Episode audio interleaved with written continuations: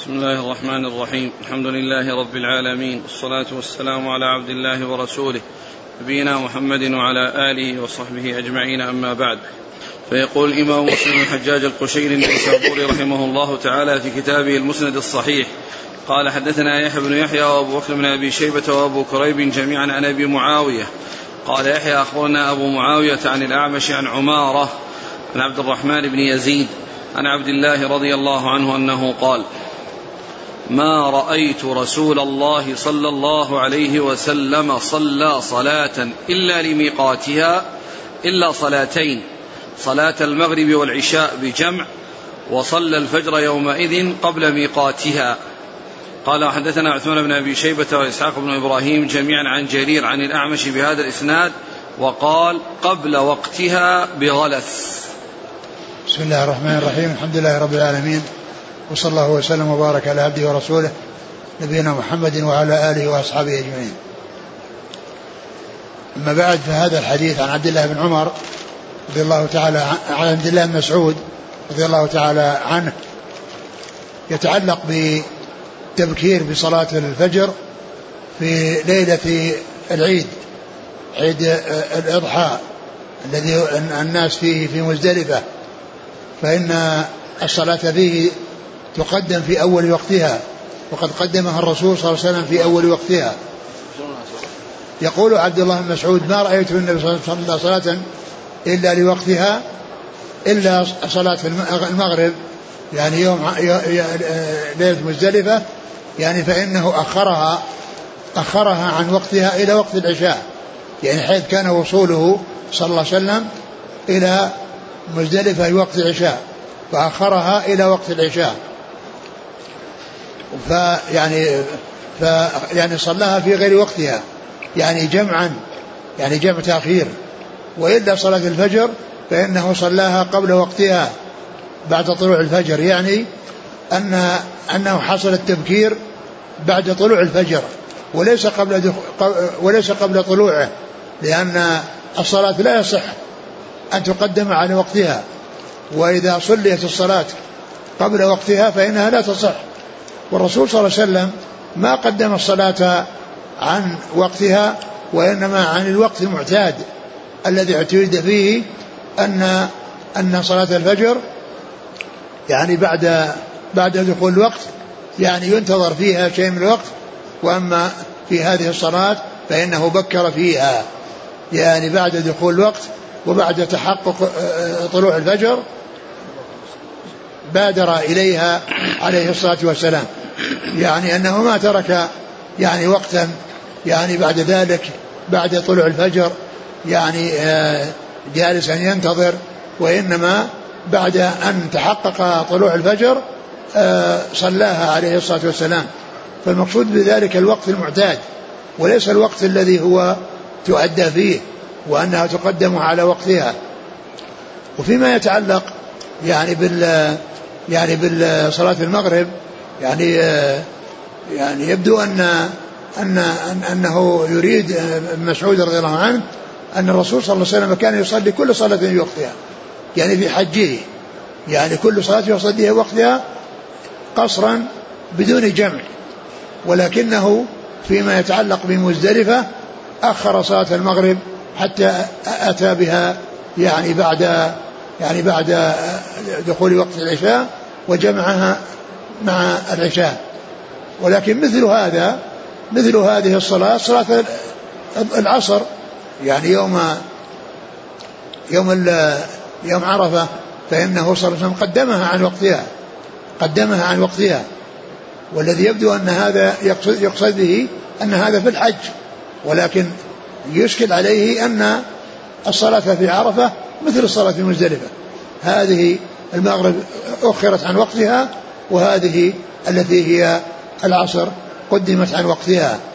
وليس المقصود من ذلك أنه ما كان يعني في السفر أو في جمع السفر فإنه صلى الله عليه وسلم كان يعني يجمع يعني يحصل منه الجمع.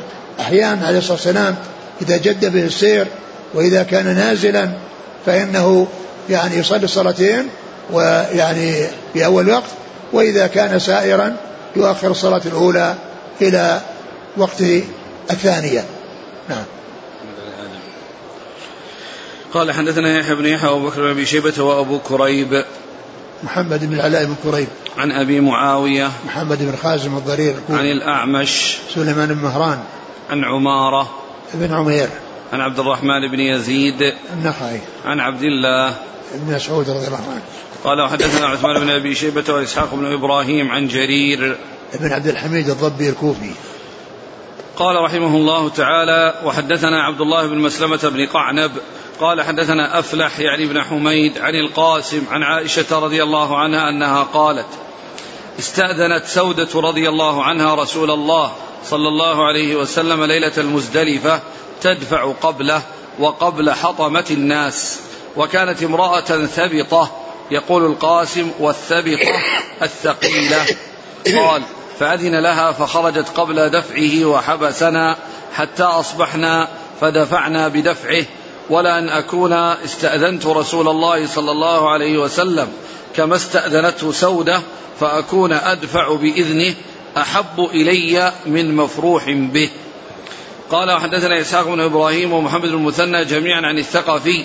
قال ابن المثنى حدثنا عبد الوهاب قال حدثنا أيوب عن عبد الرحمن بن القاسم عن قاسم عن عائشة رضي الله عنها قالت كانت سودة رضي الله عنها امرأة ضخمة ثابطة فاستأذنت رسول الله صلى الله عليه وسلم أن تفيض من جمع بليل فأذن لها فقالت عائشة فليتني كنت استأذنت رسول الله صلى الله عليه وسلم كما استأذنته سودة وكانت عائشة لا تفيض إلا مع الإمام. قال وحدثنا ابن نمير قال حدثنا أبي قال حدثنا عبيد الله بن عمر عن عبد الرحمن بن القاسم عن القاسم عن عائشة رضي الله عنها قالت وددت أني كنت استأذنت رسول الله صلى الله عليه وسلم كما استأذنته سودة فأصلي الصبح بمنى فأرمي الجمرة قبل أن يأتي الناس. فقيل لعائشة فكانت سودة استأذنته؟ قالت نعم إنها كانت امرأة ثقيلة ثبطه فاستأذنت رسول الله صلى الله عليه وسلم فأذن لها. قال وحدثنا أبو بكر بن أبي شيبة قال حدثنا وكيع حا قال وحدثنا زهير بن حرب قال حدثنا عبد الرحمن كلاهما عن سفيان عن عبد الرحمن بن القاسم بهذا الإسناد نحوه. ثم ذكر رحمه الله هذه الأحاديث المتعلقة بانصراف الضعفة ليلة العيد من مزدلفة إلى منى وقد تأخر رسول الله عليه الصلاة والسلام في موقفه حتى أسفر جدا وحتى قرب طلوع الشمس. ولكن وهذا هو المستحب وهذا هو الذي ينبغي في حق الأقوياء أنهم يصلون الفجر ويقفون يدعون إلى أن يسفروا جدا كما فعل رسول الله صلى الله عليه وسلم. وأما الضعفة من النساء والصبيان ومن يعني يرافقهم ومن يكون في حكمهم فإنه يسوغ له الانصراف في آخر الليل لأن النبي عليه الصلاة والسلام أذن لهم في الانصراف وكان ممن انصرف سودة زوجة الرسول صلى الله عليه وسلم فإنها تقدمت بإذنه عليه الصلاة والسلام. وكذلك يعني ابن عباس كما سيأتي وأنه ممن تقدم مع الضعفة آه، الحاصل أن أن أنه يجوز للضعفاء الانصراف من مزدلفة قبل يعني الزحمة وقبل حطمة الناس فيذهبوا وإذا وصلوا إلى منى فإنهم لهم أن يرموا الجمرة عندما يصلون إليها ولو كان ذلك قبل طلوع الفجر. أو ولهم أيضا إذا كان النساء يعني معهم نساء ويخشى عليهن أن أن الحيض يعني يأتيهن وينحبسن بسبب ذلك فلهن أن يذهبن إلى مكة ويبدأن بطواف الإفاضة ويسعين بين الصفا والمروة إذا كان عليهن يعني سعي لأن أعمال يوم النحر الأربعة التي هي الرمي والنحر والحلق والطواف والسعي لمن كان عليه سعي يعني رتبها رسول الله صلى الله عليه وسلم الترتيب ولكنه ما سئل عن شيء قدم ولا أخر إلا قال لا حرج. في ذلك اليوم. والأمور يحصل بها التحلل ثلاثة. الرمي والحلق والتقصير التقصير والحلق هو الأفضل و يعني وطواف الإفاضة والسعي بعده لمن كان عليه سعي. ف وأما النحر فإنه لا علاقة له بالتحلل لأن النحر لا يلزم جميع الحجاج لأن المفردين لا هدي عليهم. لا هدي عليهم. وإنما الأمور الثلاثة اللازمة لجميع الحجاج هي التي يكون فيها أو لا بد من الإتيان بها. وإذا فعل اثنين من ثلاثة تحلل التحلل الأول الذي يحل معه كل شيء إلا النساء. وإذا تحلل التحلل الثالث بأن أتى الثاني بأن أتى بالثلاثة كلها حل له كل شيء حتى النساء. ولهذا قال العلماء اثنين من ثلاثة لأن الرسول صلى الله عليه وسلم لما رتبها الترتيب ثم بعد ذلك يعني صار أناس من أصحابه ما تيسر لهم أنهم رتبوا ترتيبه فسألوه وقال لا حرج. ومعنى ذلك أن هذا الترتيب اللي فعله الرسول صلى الله عليه وسلم هو الأولى وإذا حصل تقديم وتأخير يعني في ذلك فإنه لا بأس به. ولهذا قالوا التحلل الأول يكون باثنين من ثلاثة يعني الرمي والحلق وإذا جاء الثالث يعني حل كل شيء.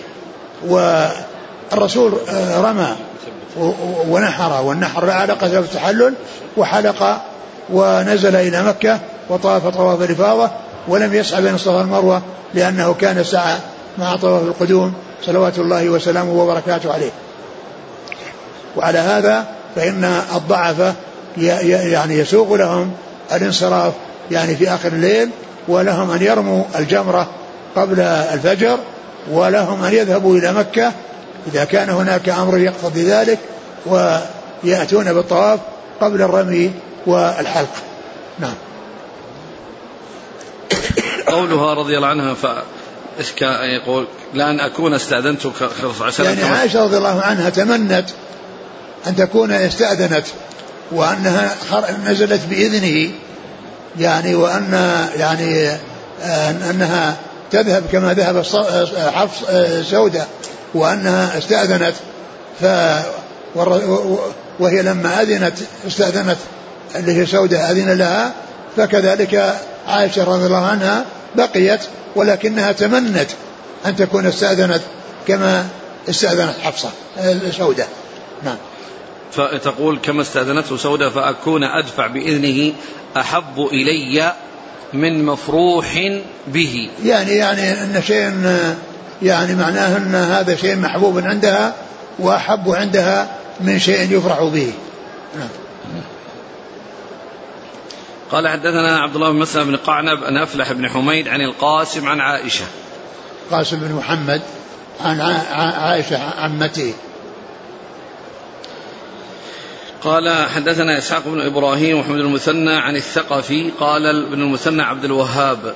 عبد الوهاب بن عبد المجيد الثقفي. عن أيوب. ابن أبي تميم السختياني. قال حدثنا ابن نمير عن أبيه. محمد بن عبد الله بن نمير عن أبيه. قال حدثنا أبو بكر بن أبي شيبة عن وكيع. ابن الجراح الرؤاسي الكوفي. عن قال حا وحدثنا زهير بن حرب عن عبد الرحمن. بن مهدي. كلاهما عن سفيان. سفيان الثوري. قال حدثنا محمد بن أبي بكر المقدمي قال حدثنا يحيى وهو القطان عن ابن جريج قال حدثني عبد الله مولى أسماء قال قالت لي أسماء وهي عند دار المزدلفة هل غاب القمر؟ قلت لا فصلت ساعة ثم قالت يا بني هل غاب القمر؟ قلت نعم. قالت ارحل بي. فارتحلنا حتى رمت الجمرة ثم صلت في منزلها فقلت لها أيهنتاه لقد غلسنا. قالت كلا أي بني إن النبي صلى الله عليه وسلم أذن للضعن.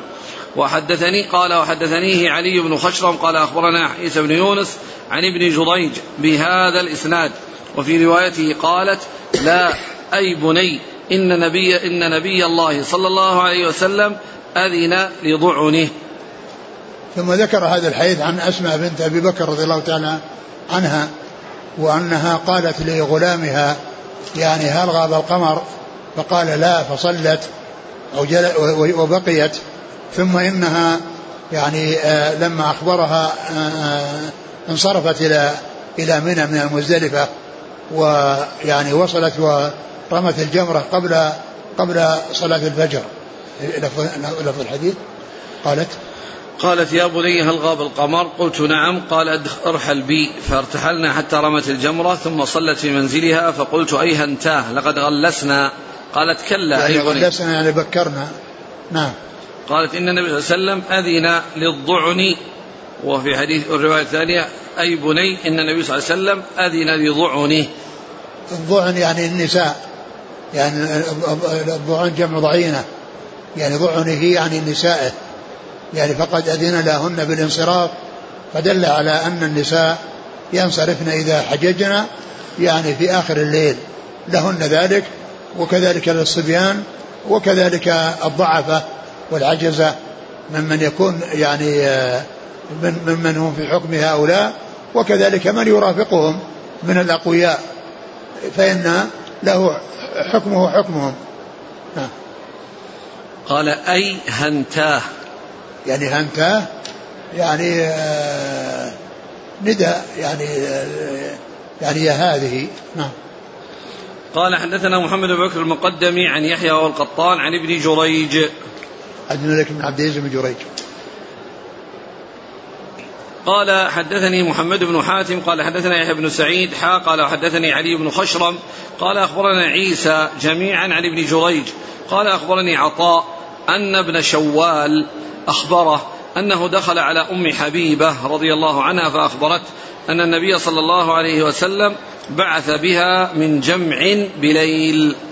قال وحدثنا أبو بكر بن أبي شيبة قال حدثنا سفيان بن عيينة قال حدثنا عمرو بن دينار حاء قال حدثنا عمرو الناقد قال حدثنا سفيان عن عمرو بن دينار عن سالم بن شوال عن أم حبيبة رضي الله عنها قالت كنا نفعله على عهد النبي صلى الله عليه وآله وسلم.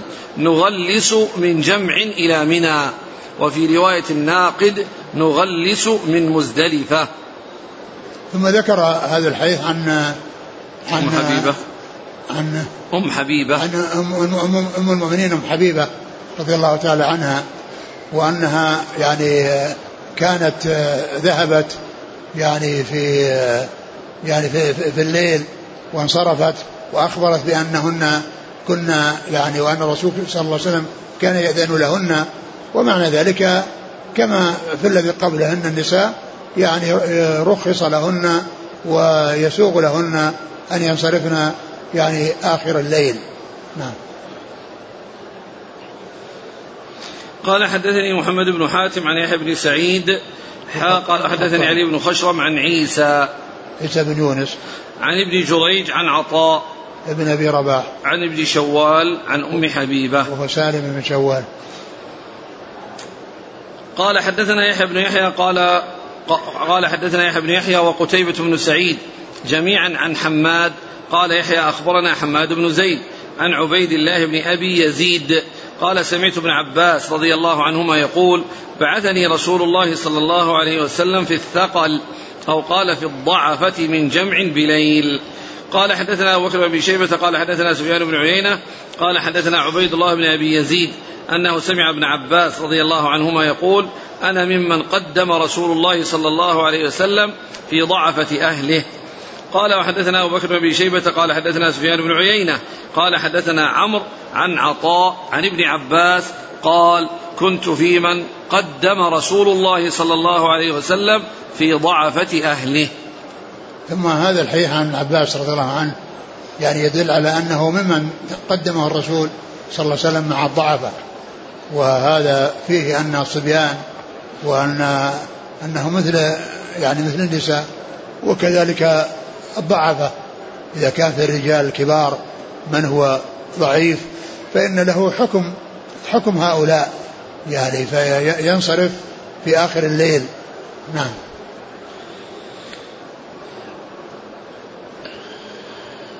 قال حدثني يحيى بن يحيى وقتيبة بن سعيد عن حماد بن زيد عن عبد الله بن أبي يزيد عن ابن عباس. نعم. وهو رباعي. نعم. قال حدثنا أبو بكر بن شيبة عن سفيان بن عيينة عبد الله بن أبي يزيد عن ابن عباس. وهو نعم. رباعي أيضا. قال حدثنا أبو بكر بن ابي شيبة عن سفيان بن عيينة عن عمرو. بن دينار. عن عطاء عن ابن عباس. نعم. قال وحدثنا عبد بن حميد قال أخبرنا محمد بن بكر قال أخبرنا ابن جريج قال أخبرني عطاء أن ابن عباس رضي الله عنهما قال بعث بي رسول الله صلى الله عليه وسلم بسحر من جمع في ثقل نبي الله صلى الله عليه وسلم. قلت أبلغك أن ابن عباس قال بعث بي بليل طويل؟ قال لا إلا كذلك بسحر. قلت له فقال ابن عباس رمينا الجمرة قبل الفجر؟ وأين صلى الفجر؟ قال لا إلا كذلك.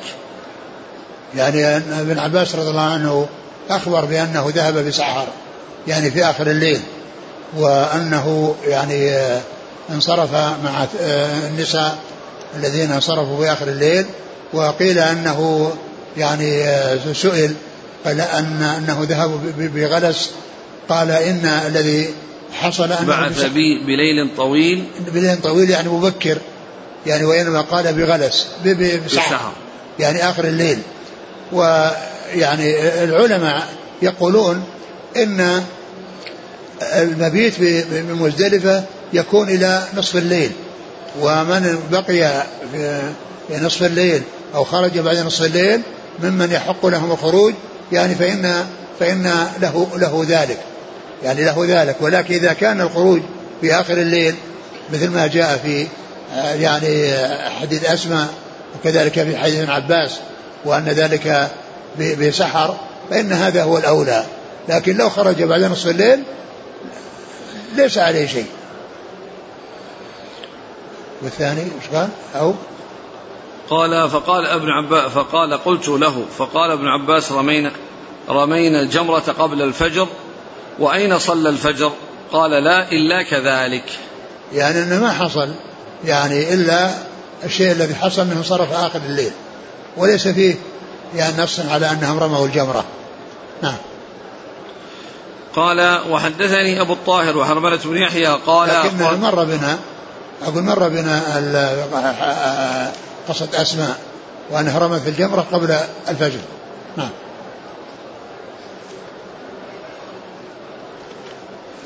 قال وحدثني أبو الطاهر وحرملة بن يحيى قال أخبرنا ابن وهب قال أخبرني يونس عن ابن شهاب أن سالم بن عبد الله أخبره أن عبد الله بن عمر رضي الله عنهما كان يقدم ضعفة أهله فيقفون عند المشعر الحرام بالمزدلفة بالليل فيذكرون الله ما بدا لهم ثم يدفعون قبل أن يقف الإمام وقبل أن يدفع فمنهم من يقدم منى لصلاة الفجر ومنهم من يقدم بعد ذلك.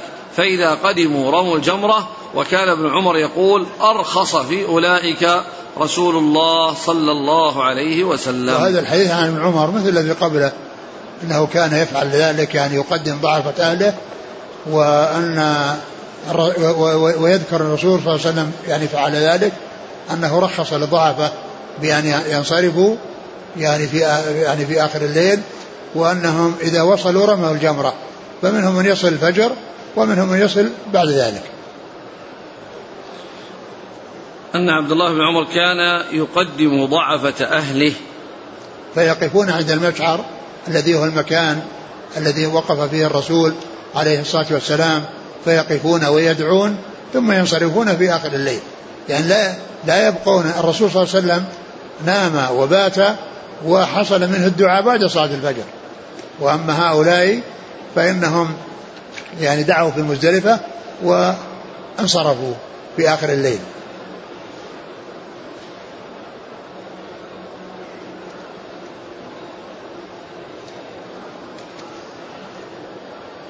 يعني هل هذا الآن يؤخذ منه أن الأفضل لمن أراد أن يتعجل ينبغي له أن يأتي المشعر أو ينبغي أن يدعو له أن يدعو ويفعل كما يفعل الذي المشعر لا ليس بلازم أبدا لأن الناس ما كلهم يحصل لهم المشعر ولا يتمكنون من ذهاب المشعر. لكن من تيسر له ذلك؟ طيب وإلا فإن الرسول صلى الله عليه وسلم قال وقفتها هنا وجمع كلها موقف. وجمع كلها موقف. يعني ف يعني يبيتون في منازلهم ويدعون وينصرفون. لأن الآن كأن السائد عند الناس أن الدعاء إنما موضعه بعد صلاة الفجر. نعم لكن هؤلاء يعني جعلهم يدعون مبكرين. إيه، يعني السنة ما ما جاء فيه ما جاء لكن ابن عمر رضي الله عنه جاء عن هذا أنه قال أوصاه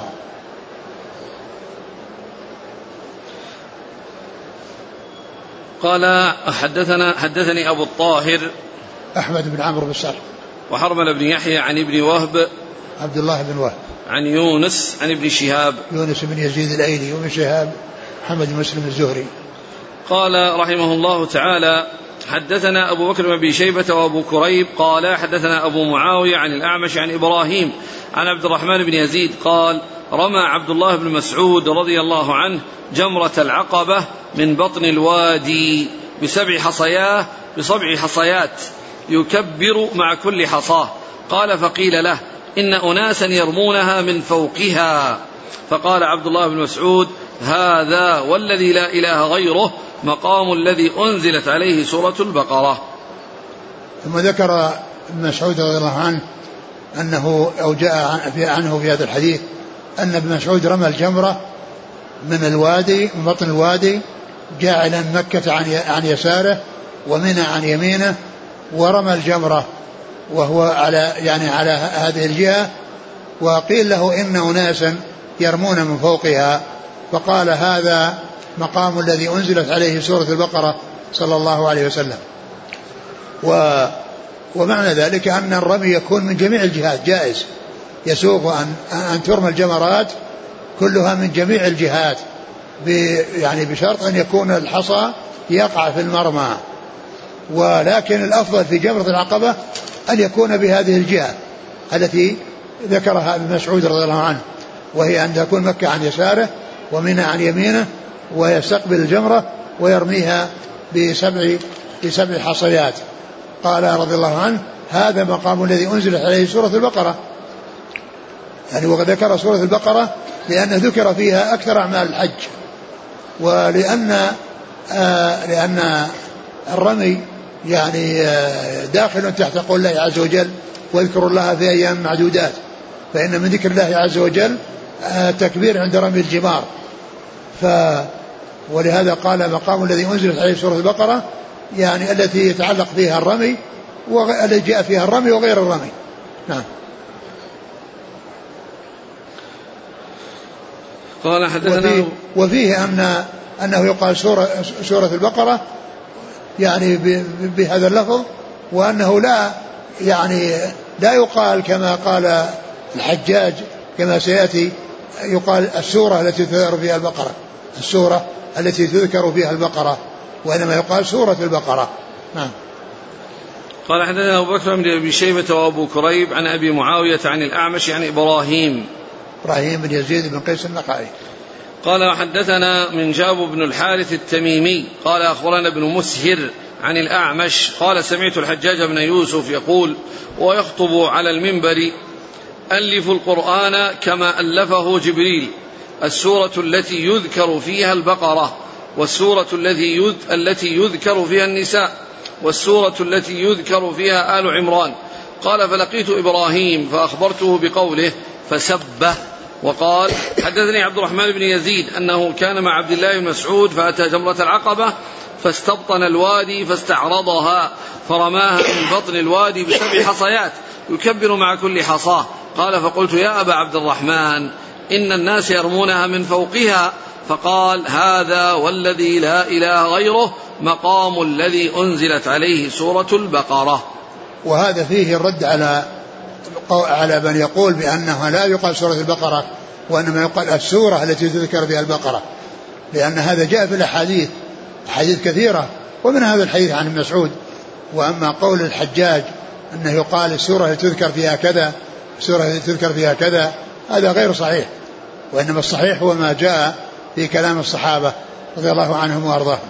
وقول الحجاج ألف القرآن كما ألفه جبريل يعني أنه يعني يؤتى به مرتبا كما جاء عن جبريل من جبريل إلى رسول الله صلى الله عليه وسلم. ومعلوم أن ترتيب آيات القرآن هذا بالنص فلا يقدم آية على آية وإنما يؤتى بكل آية بعد التي قبلها. وأما بالنسبة للسور ففي ذلك خلاف بين أهل العلم. منهم من يقول إنه بالاجتهاد وهذا قول جمهور أهل العلم ومنهم من يقول إنه بالنص وأن هذا يعني مطابق لما حصل له صلى الله عليه وسلم في آخر يعني آه يعني آخر يعني رمضان من السنة العاشرة الذي كان يدارسه جبريل وأنه كان يدارسه يعني على على على هذا الترتيب. وجمهور أهل العلم قالوا أن آه، آه، ترتيب السور بالاجتهاد يعني لا بالنص وأنه يجوز قراءة هذه قبل هذه. يجوز قراءة هذه قبل هذه. ف لكن الحديث أورد من أجل أن الحجاج قال السورة التي تذكر فيها كذا وابن مسعود أتى بالدليل الدال على خلاف قوله وأنه يقال سورة البقرة. نعم. قال وحدثني يعقوب الدورقي قال حدثنا ابن أبي زائدة قال حدثنا ابن ابن أبي عمر قال حدثنا سفيان كلاهما عن الأعمش قال سمعت الحجاج يقول لا تقول سورة البقرة واقتص الحديث بمثل حديث ابن مسهر. نعم. قال حدثني يعقوب الدورقي عن ابن أبي زائدة. يحيى بن زكريا بن أبي زائدة. قال حا وحدثنا ابن أبي عمر. محمد بن يحيى بن أبي عمر العدني المكي. عن سفيان. بن عيينة. قال وحدثنا أبو بكر بن شيبة قال حدثنا غندر عن شعبة حاء قال حدثنا محمد بن مثنى بن بشار قال حدثنا محمد بن جعفر قال حدثنا شعبة عن الحكم عن إبراهيم عن عبد الرحمن بن يزيد أنه حج مع عبد الله رضي الله عنه قال فرمى الجمرة بسبع حصيات وجعل البيت عن يساره ومنى عن يمينه وقال هذا مقام الذي أنزلت عليه سورة البقرة. نعم. قال وحدثنا عبيد الله بن معاذ قال حدثنا أبي قال حدثنا شعبة بهذا الإسناد غير أنه قال فلما أتى جمرة العقبة. نعم. قال وحدثنا أبو بكر بن شيبة قال حدثنا أبو المحياة. حاء قال حدثنا يحيى بن يحيى واللفظ له قال أخبرنا يحيى بن يعلى أبو المحياة عن سلا بن كهيل عن عبد الرحمن بن يزيد قال قيل لعبد الله إن, إن ناسا يرمون الجمرة من فوق العقبة. قال فرماها عبد الله من بطن الوادي ثم قال منها هنا والذي لا إله غيره رماها الذي أنزلت عليه سورة البقرة. وهذا مثل الذي قبله. قال رحمه الله تعالى حدثنا إسحاق بن إبراهيم وعلي بن خشرم جميعا عن عيسى بن يونس. قال ابن خشرم أخبرنا عيسى عن ابن جريج. قال أخبرني أبو الزبير أنه سمع جابر رضي الله عنه يقول رأيت النبي صلى الله عليه وسلم يرمي على راحلته يوم النحر ويقول لتأخذوا مناسككم فإني لا أدري لعلي لا أحج بعد حجتي هذه. ثم ذكر هذا الحديث المتعلق برمي جمرة العقبة وأنه الإنسان يرميها راكبا وماشيا. والرسول صلى الله عليه وسلم رماها راكبا لأنه جاء راكبا. لأنه جاء راكبا حتى وصل إليه ورماها. ومن, ومن كان يمشي فإنه يرميها يعني واقفا. وإنما الرسول صلى الله عليه وسلم فعل ذلك لأنه كان جاء راكبا. استمر في سيره حتى وصل إليها ورماها وهو راكب عليه الصلاة والسلام. فدل هذا على أن الجمرة ترمى يعني عن ركوب وعن وعن مشي يعني بدون ركوب وأن رمي الرسول صلى الله عليه وسلم لها لأنه كان جاء راكبا عليه الصلاة والسلام حتى وصل إليها ورماها. ثم أيضا يعني ل يعني ركوبه يعني يكون بارزا للناس مثل ما مر بنا أنه كان عند عند الطواف ركب على بعير والسعي ركب على بعير لأن الناس غشوه وكانوا يعني ينظرون إليه. فإذا إذا كان راكبا يشاهده الناس ويعرفون أفعاله عليه الصلاة والسلام فكان فكان يعني حصل يعني ذلك له لأنه جاء راكبا عليه الصلاة والسلام فرمى راكبا. لكن لا يقال إن الناس يعني ينبغي أن يأتوا راكبين وأن يعني يرموا راكبين لأن هذا في مضرة وفي مشقة. نعم.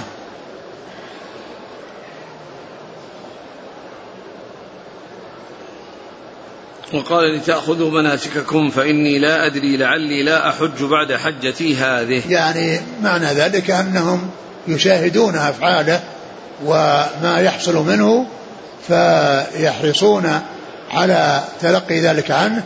وهذه العبارة التي قالها لهم تحفزهم إلى أن يعني يعني يتلقوا عنه كل ما يعني يشاهدونه ويسمعونه منه عليه الصلاة والسلام. لأن قوله لعلي لا أحج بعد حجتي هذا يعني هذا ما دفعهم إلى أن يعرفوا كل شيء يفعله الرسول صلى الله عليه وسلم.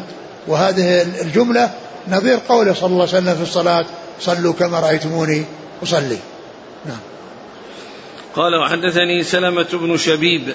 قال حدثنا الحسن بن أعين.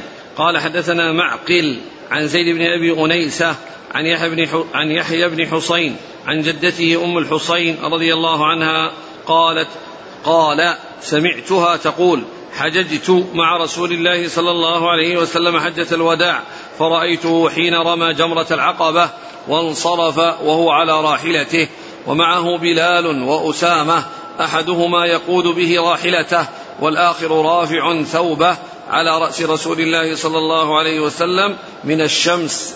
قالت فقال رسول الله صلى الله عليه وسلم قولا كثيرا. ثم سمعته يقول إن أمر عليكم عبد مجدع. حسبتها قالت أسود يقودكم بكتاب الله تعالى فاسمعوا له وأطيعوا. قال وحدثني أحمد بن حنبل قال حدثنا محمد بن سلمة عن أبي عبد الرحيم عن زيد بن أبي أنيسة عن يحيى بن الحصين عن أم الحصين جدته رضي الله عنها قالت حججت مع رسول الله صلى الله عليه وسلم حجة الوداع فرأيت أسامة وبلالا وأحدهما آخذ بخطام ناقة النبي صلى الله عليه وسلم والآخر رافع ثوبه يستره من الحر حتى رمى جمرة العقبة. قال مسلم. واسم أبي عبد الرحيم خالد بن أبي يزيد وهو خال محمد بن سلمة روى عنه وكيع وحجاج الأعور. ثم ذكر هذا الحديث عن أم الحصين أنها رأت النبي صلى الله عليه وسلم رمى جمره العقبة وهو راكب وأنه كان معه بلال وأسامة بن زيد يعني أحدهما يعني ماسك بخطامها والثاني يستره بثوب أو يظلله بثوب وهو يعني يرمي أو عند رميه جمرة العقبة. وهذا يعني يدل على أن الحاج أو أن المحرم يستظل يعني بمثل الثوب ومثل ال يعني ال المظلة المخصصة ل يعني لمثل ذلك وأن الممنوع أن يكون يغطي رأسه بملاصق. أما شيء مرتفع عن يعني رأسه ولا يمس رأسه فإن ذلك لا بأس به و قال إن أحد أحدهما كان ماسك بخطام ناقته والثاني يظل يظلله بثوب ولعله كان راكبا معه يعني وراءه ويعني ويرفع الثوب فوقه حتى يعني يستظل يستظل به رسول الله صلى الله عليه وسلم نعم. قالت فسمعته قال قولا كثيرا. يعني من ذلك يعني كان يعني يخطب وقال قولا كثيرا.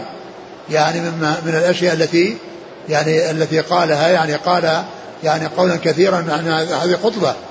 ومما ذكرته أنه أمر بالسمع والطاعة إذا أمر عبد ولو كان يعني مجدعا ولو كان مجدعا.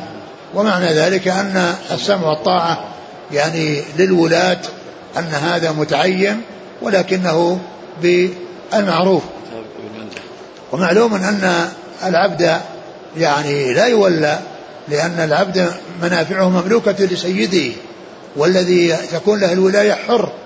ويعني قد ذكر العلماء يعني في مثل هذا أن أن العبد تكون ولايته إما كون الخليفة الأعظم ولاه على منطقة أو على قرية أو مدينة فالناس يسمعون له ويطيعون. يسمعون له ويطيعون لأنه ولاه الإمام أو أنه تغلب على الناس بشوكته وقوته وغلبته حتى قهر الناس وغلبهم فيسمعون ويطيعون. أو أن المقصود من ذلك أن هذا المبالغة يعني معناه أنه يعني حتى ولو كان كذلك وإن كان لا يكون. وإن كان ذلك لا يكون يعني فهو من قبيل المبالغة. و وقيل قول رابع في تأويل ذلك أنه كان يعني عبدا وأعتق ولكنه يعني حين توليته كان حرا ولكن سبق, سبق له رق فيكون عبدا باعتبار ما كان. يعني أجاب العلماء يعني بهذه الأجوبة الأربعة. نعم.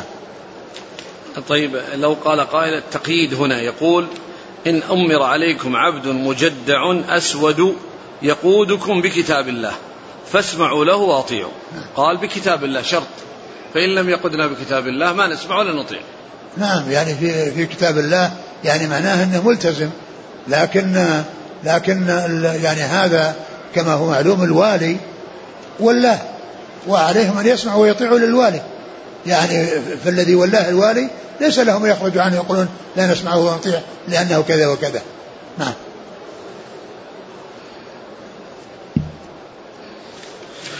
الرواية الثانية التي فيها قال محمد بن سلمة عن أبي عبد الرحيم عن يزيد بن أنيسة قالت رافع ثوب يستره من الحر. قال مسلم واسم أبي عبد الرحيم خالد بن أبي يزيد. وهو خال محمد بن سلمة. روى عنه وكيع. روى عنه وكيع وحجاج الأعور. هذا من الأشياء النادرة. نعم يعني, يعني مسلم يعني يعني مر مر يعني شيء من هذا لكنه قليل. قال حدثني سلام بن شبيب عن حسن بن أعين عن معقل. معقل بن عبيد الله. عن زيد بن أبي أنيسة عن يحيى بن حسين عن جدته أم الحسين. نعم. قال وحدثني أحمد بن حنبل عن محمد بن سلمة عن أبي عبد الرحيم. هذا محمد سلمة؟ هذا اللي يقال يقول. أي محمد بن نعم. سلمة الحراني يعني عن يروي عن خاله. عن خاله خالد بن يزيد الحراني. نعم. عن زيد بن أبي أنيسة خالد بن أبي يزيد. ويقال نعم. نعم. قال هكذا والأشهر. قال عن زيد بن أبي أنيسة عن يحيى بن حسين عن أم الحسين. نعم. قال رحمه الله تعالى وحدثني محمد بن حاتم وعبد بن حميد قال ابن حاتم حدثنا محمد بن بكر. قال أخبرنا ابن جريج قال أخبرنا أبو الزبير أنه سمع جابر بن عبد الله رضي الله عنهما يقول رأيت النبي صلى الله عليه وسلم رمى الجمرة بمثل حصى الخذف ثم ذكر يعني هذا هذا الحديث الذي بيان مقدار حصى الجمار وأنه مثل حصى الخذف وهو الذي يرمى به بين الأصابع وهو فوق الحمص يعني قليلا فهو لا يكون كثير لا يكون كبيرا جدا ولا صغيرا جدا وإنما هو بهذا الحجم وبهذا المقدار. ولهذا جاء في بعض الأحاديث أن الرسول عليه الصلاة والسلام لما لقط له الفضل بن عباس سبع حصيات مثل حصى الخذف جعل يقلبهن بيده والناس يرون وقال بمثل هذا فرموا وإياكم والغلو في الدين فإنما أهلك من كان قبلكم الغلو في الدين. وهذا وفيه أيضا أن الرمي يكون بالحصى فلا يجزئ أن يكون بالزجاج ولا بالحديد ولا بقطع الإسفلت ولا بقطع الإسمنت وإنما هو يعني ولا ب ب يعني شيء من الطين من كسر من الطين. وإنما يكون بالحصى. نعم.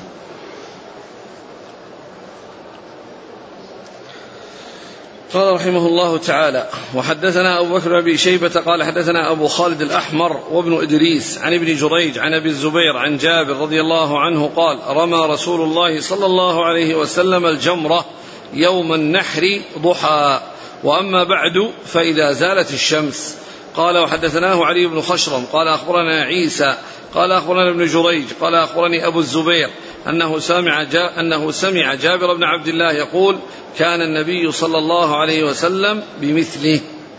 ثم ذكر هذا الحديث عن جابر أن الرسول صلى الله عليه وسلم رمى جمرة العقبة ضحى يعني يوم العيد. وأما بعد ذلك يعني في الأيام الثلاثة فبعد الزوال فالرسول عليه الصلاة والسلام حصل منه ذلك. رمى الجمرة يوم العيد في الضحى وأما اليوم الحادي عشر والثاني عشر والثالث عشر كلها لا يرميها إلا بعد الزوال. فدل هذا على أن الرمي لا يجوز أن يكون قبل الزوال وإنما يكون بعده. نعم. قال حدثنا أبو بكر بن أبي شيبة عن أبي خالد الأحمر سليمان بن حيان. وابن إدريس. عبد الله بن إدريس الأودي. عن ابن جريج. نعم. عن أبي الزبير. محمد بن مسلم بن تدرس قال وحدثناه علي بن خشرم عن عيسى. ابن يونس. قال رحمه الله تعالى وحدثني سلمة بن شبيب قال حدثنا الحسن بن أعين قال حدثنا معقل وهو ابن عبيد الله الجزري عن أبي الزبير عن جابر رضي الله عنه قال قال رسول الله صلى الله عليه وسلم الاستجمار تو ورمي الجمار تو والسعي بين الصفا والمروة تو والطواف تو وإذا استجمر أحدكم فليستجمر بتو ثم ذكر هذا الحديث الذي فيه يعني أن يعني رمي الجمار أنها سبع وأنها وتر وأنه شيء مستقر أنها سبع. ولهذا ذكر الاستجمار تو يعني يعني معناه وتر. يعني يكون يعني بوتر ومعنى كونه يكون وتر إنه يعني يعني يختم بوتر. فإذا يعني لم ينقي في الرابعة يأتي بخامسة. حتى يكون يختم بوتر. يعني فليس شيئا ثابتا. وأما بالنسبة للجمرات فهي يعني سبع. والطواف في البيت سبع. والسعي بين الصفا سبع. وكلها وكلها وتر. يعني ولكنه شيء مستقر وأما فيما يتعلق بالاستجمار الذي هو يعني استعمال الحجارة في إزالة ما يخرج يعني عند قضاء الحاجة فإنه يعني يزال بحجارة يعني وترا يعني إذا كان ثلاثة وإن كان آه، يعني لم ينقذ ثلاثة وصار رابع فإنه يأتي بخامس حتى تكون نهايته على وتر. نعم. وتو بمعناها وتر. نعم. قال رحمه الله تعالى وحدثنا يحيى بن يحيى ومحمد بن رمح قال أخبرنا الليث حا قال وحدثنا قتيبة قال حدثنا ليث عن نافع عن عبد الله رضي الله عنه قال حلق رسول الله صلى الله عليه وسلم وحلق وحلق طائفة من أصحابه وقصر بعضهم. قال عبد الله إن رسول الله صلى الله عليه وسلم قال رحم الله المحلقين مرة أو مرتين ثم قال والمقصرين نعم.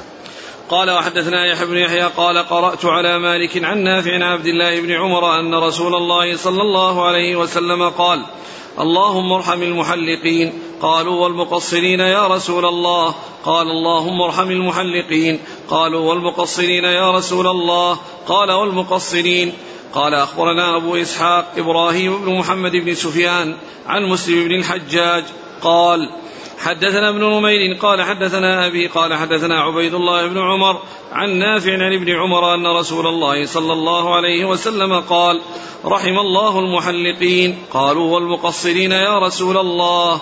قال رحم الله المحلقين. قالوا والمقصرين يا رسول الله. قال رحم الله المحلقين. قالوا والمقصرين يا رسول الله. قال والمقصرين. قال وحدثناه ابن المثنى قال حدثنا عبد الوهاب قال حدثنا عبيد الله بهذا الإسناد وقال في الحديث فلما كانت الرابعة قال والمقصرين؟ قال حدثنا أبو بكر بن أبي شيبة وزهير بن حرب وابن نمير وأبو كريب جميعا عن ابن فضيل. قال زهير حدثنا محمد بن فضيل. قال حدثنا عمارة عن أبي زرعة عن أبي هريرة رضي الله عنه قال قال رسول الله صلى الله عليه وسلم اللهم اغفر للمحلقين. قالوا يا رسول الله والمقص وللمقصرين. قال اللهم اغفر للمحلقين. قالوا يا رسول الله وللمقصرين. قال اللهم اغفر للمحلقين. قالوا يا رسول الله وللمقصرين. قال وللمقصرين. قال وحدثني أمية بن بسطام. قال حدثنا يزيد بن زريع. قال حدثنا روح عن العلاء عن أبيه عن أبي هريرة رضي الله عنه عن النبي صلى الله عليه وسلم بمعنى حديث أبي زرعة عن أبي هريرة. قال حدثنا أبو بكر بن أبي شيبة قال حدثنا وكيع وأبو داود الطيالسي عن شعبة عن يحيى بن الحصين عن جدته رضي الله عنها أنها سمعت النبي صلى الله عليه وسلم في حجة الوداع دعا للمحلقين ثلاثا وللمقصرين مرة ولم يقل وكيع في حجة الوداع. قال وحدثنا قتيبة بن سعيد قال حدثنا يعقوب وهو ابن عبد الرحمن القاري قال وحدثنا قتيبة قال حدثنا حاتم يعني بن إسماعيل كلاهما عن موسى بن عقبة عن نافع عن ابن عمر أن رسول الله صلى الله عليه وسلم حلق رأسه في حجة الوداع.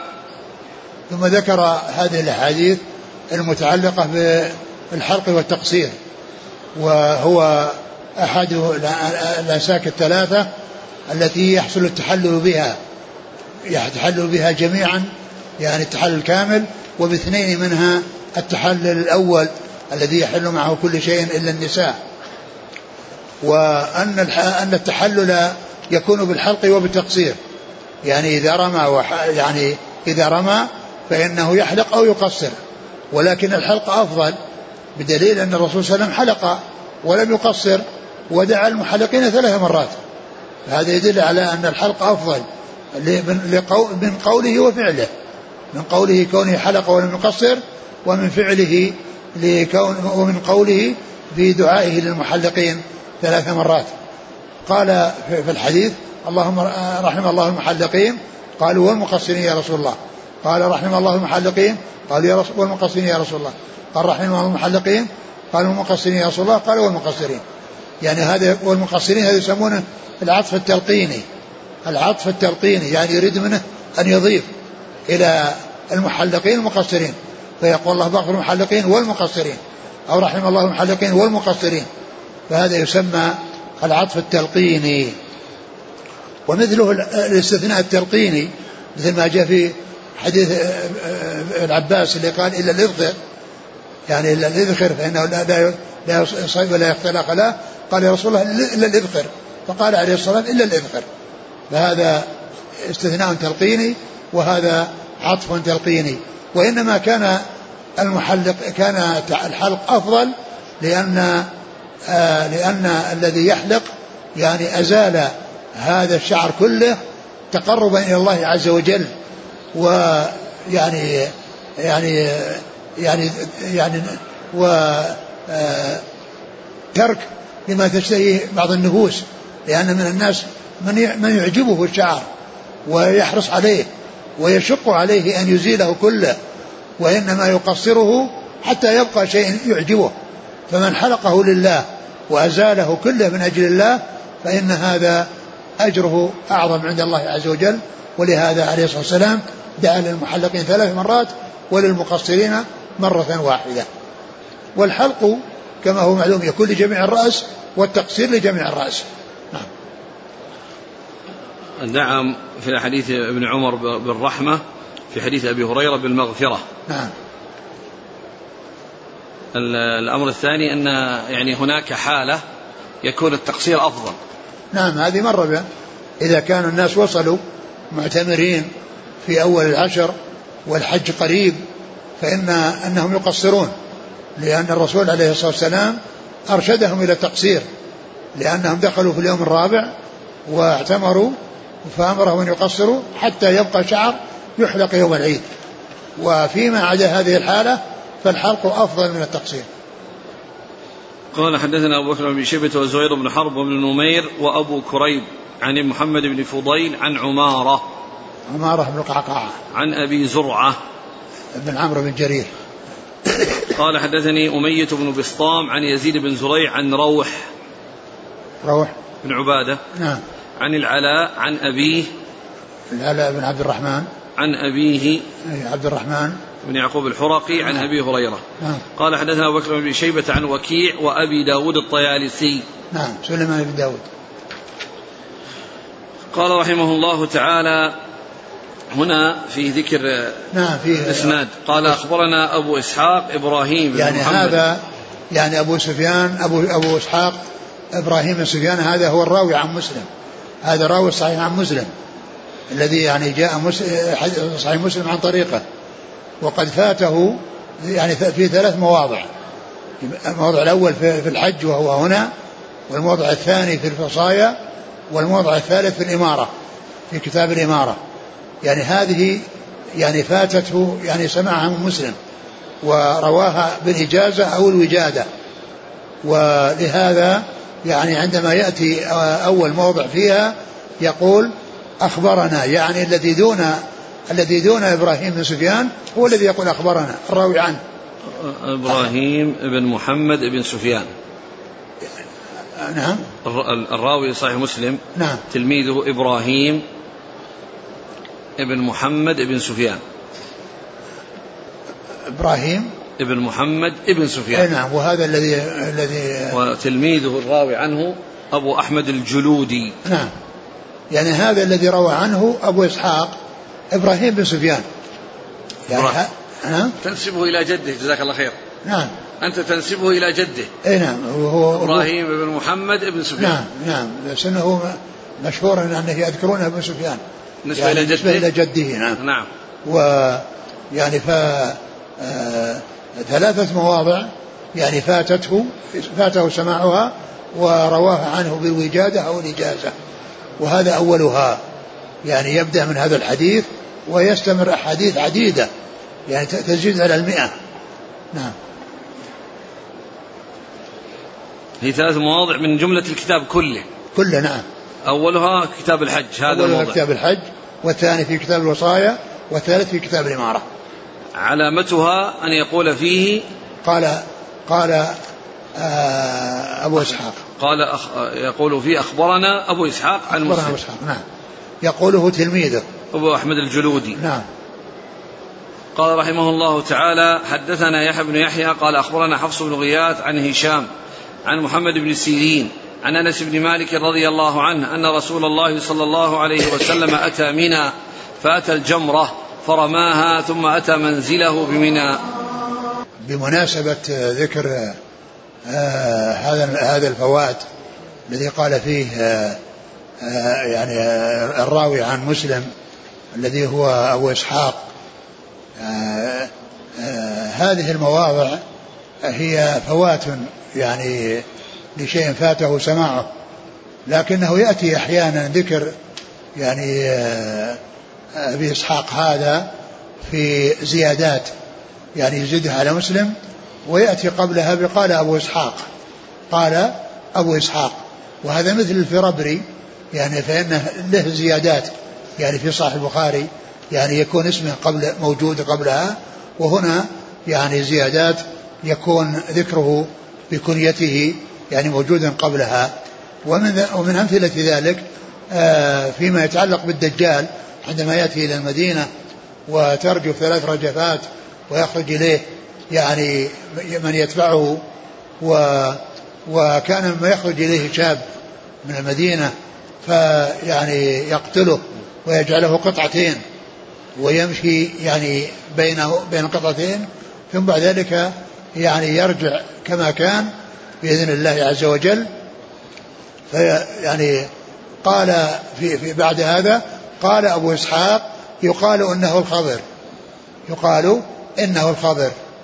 وهذا كلام لا قيمة له لأن الخضر قد مات ولا وجود له ولكن هذا هو بالتمريض وحكاية بقوله يقال. والخضر يعني كما هو معلوم قد مات ولم ولم يبقى إلى زمنه صلى الله عليه وسلم. ولو بقي إلى زمنه لبادر إلى لقية. يعني أشرف الخلق وسيد الخلق. يكون موجود في الأرض والخضر يعني يجول في الدنيا ولا يأتي للرسول صلى الله عليه وسلم هذا من أبعد ما يكون. من أبعد ما يكون. فإذا قوله يعني قال أن الخضر قد يتوهم بعض الناس يقول في صحيح مسلم. في صحيح مسلم أن أنها الخضر. أن الخضر يعني موجود موجود. وهذه عبارة يعني الذي زادها أبو إسحاق هذا وبصيغة التمريض يعني ويقال إنه الخضر. ونتوقف عن التدريس إلى بعد إلى بدء الدراسة إن شاء الله. والله تعالى أعلم. وصلى الله وسلم وبارك على عبده ورسوله نبينا محمد وعلى آله وأصحابه أجمعين. جزاكم الله خيرا وبارك الله فيكم. ألهمكم الله الصواب ووفقكم للحق. شفاكم الله وعافاكم ونفعنا الله بما سمعنا. غفر الله لنا ولكم وللمسلمين أجمعين. آمين. يقول السائل أحسن الله إليكم هل يجوز لمن حلق وطاف ولم يسعى ولم يرمي أن يحل؟ أم أن الطواف والسعي يعتبر فعلا واحدا؟ لا لا بد منهما جميعا. لا بد منهما جميعا. ويفعل اثنين من ثلاثة. لكن لو أن إنسانا فعل الرمي وحده وتحلل بعده ليس عليه شيء لأنه جاء في بعض الحديث إذا رميتم جمرة العقبة فقد حللتم.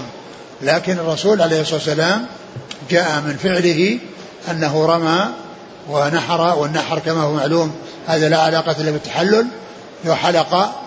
ثم بعد ذلك طيبته عائشة رضي الله عنها بعد رميه وحلقه وقبل ذهابه لطواف الإفاضة. نعم. هل يستفاد من حديث أسماء أنها كانت تصلي ليلة مزدلفة ف... يستفاد. يستفاد منها أنها كانت يعني أنها كانت تصلي لكن ما جاء. الرسول صلى الله عليه وسلم قد نام وما وما صلى.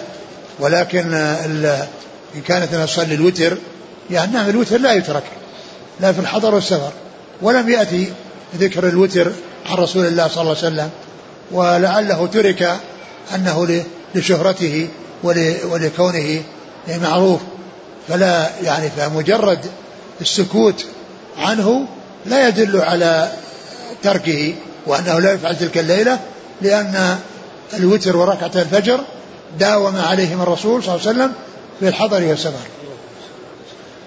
من ترك المبيت بمزدلفة جهلا وإنما بقي فيها ساعة واحدة فماذا عليه؟ إذا كان ساعة بعد نصف الليل ما يؤثر.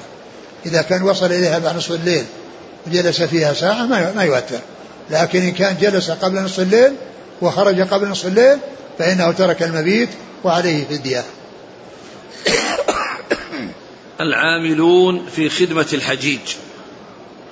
وهم حجوا متلبسين بالنسك هل لهم الانصراف من مزدلفة بعد منتصف الليل من أجل مشقة العمل وأخذ الراحة قبل طلوع الفجر ليوم العيد؟ أعيد السؤال. العاملون في خدمة الحجيج. هل لهم الانصراف من مزدلفة بعد منتصف الليل من أجل الراحة قبل بداية العمل يوم العيد؟ لا ما يروحون من أجل الراحة لكن كانوا تابعين للنساء والصبيان اللي يعني تقدموا معهم لا بأس. وأما كونهم يعني يروحون من أجل يستريحون يستعدون للعمل لا ليس لهم ذلك. أحسن الله إليك. الآن بعض الخيام موجودة في محيط مزدلفة امتدت إلى أصل مزدلفة. فمثل هذه الحملات هل يجوز لهم إذا أفاضوا من عرفات يأتوا إلى خيامهم التي في حدود مزدلفة؟ أو لابد يكونوا مع الناس في العراء ثم يأتون خياماتهم بعد الصبح. اللزوم لا يلزم لكن يعني كونهم يكونون مع الناس لا شك ان هذا طيب. لكن إن وصلوا إلى أماكنهم وهي في مزدلفة فهم في مزدلفة. هل يمكن أن يقال بالنسبة للضعفاء ومن كان معهم؟ في الرمي له وقتان وقت رخصة وجواز وقت فضيلة. إذا وصلوا رموا قبل قبل صلاة الفجر. هذا جواز. والأفضل أن ينتظروا إلى ما بعد طلوع الشمس. لا ما دام أنهم يعني هم ضعفة ويعني فكونهم يعني يسلمون من الحطمة ومن شدة الزحام ما في بأس. لهم ذلك. هل الخروج ليلا من مزدلفة خاص بالنساء العجزة أم جميع النساء يشملهم هذه الرخصة؟ لا النساء كلها. كل النساء كذلك. يقول هذا آه، حاج حج العام الماضي يقول أحرمنا من الطائرة ولما وصلنا إلى جدة أتوا بنا إلى المدينة فنزعنا إحرامنا. ماذا فماذا يترتب علينا؟ أحرام الطائف راحوا جدة؟ نزلوا في جدة على ظنهم أنهم يدخلون مكة. فحولوهم إلى المدينة. أقول مكة قبل جدة. أقول كيف راحوا جدة جدة بعيدة عن لا هم نزلوا نزلوا في المطار بالم... إيش؟ أحرموا بالطائرة. أي نعم. نزلت بهم مطار جدة على أنهم سيذهبون إلى مكة. إيه لكن لكن حولوهم. من الطائف تقول؟ قلت من الطائف؟ لا مو الطائف. أحمروا أحرموا بالطائرة. طائرة مش الطائف نعم. آه. نعم. ونزلوا في مطار جدة على أنهم سيذهبون إلى مكة. نعم. إلا أنهم حولوا إلى المدينة. فنزعوا إحرامهم لما وصلوا المدينة. لا يجوز لهم ذلك عليهم.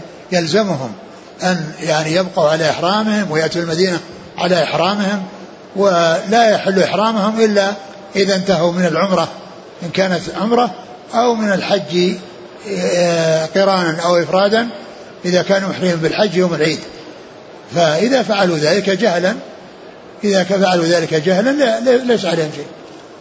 لكن يعني ال ال الإشكال فيما لو كان مع أحد زوجته ثم حصل فإن هذا يترتب عليه يعني أمور يعني ليست سهلة. نعم. يقول الآن بمناسبة انتهاء السنة الميلادية تعمل بعض المحلات تنزيلات تصفية آخر السنة. فتصل السلع إلى خمسين في المئة. هل يجوز الشراء من هذه المحلات بهذه المناسبة؟ والله هذه مناسبة يعني ما هي طيبة. يعني مناسبة غير حسنة فالإنسان يعني لا يفرح بمثل هذه المناسبة ولا يفرح أيضا بكونه يحصل شيء من الدنيا بهذه المناسبة. والسلام يقول الأخ تخفيضات عموما غير مثلا غير المناسبة بعض الناس يسوي تخفيضات. ما فيها بأس ما في بأس. إذا كانت تخفيضات يعني في بعض الأوقات وليست مناسبة ما هي طيبة. امرأة تقول بأنها أثناء الحمل يخرج منها ماء بصفة شبه مستمرة. هذا الماء هل هو نجس؟ يجب عليها أن تغسل أن تغسله وتغسل ثيابها منه. نعم نعم. هذا كل ما يخرج كل ما يخرج من من من, من فرج المرأة فإن عليها أن أن تتطهر منه ويكون مثل سلس البول.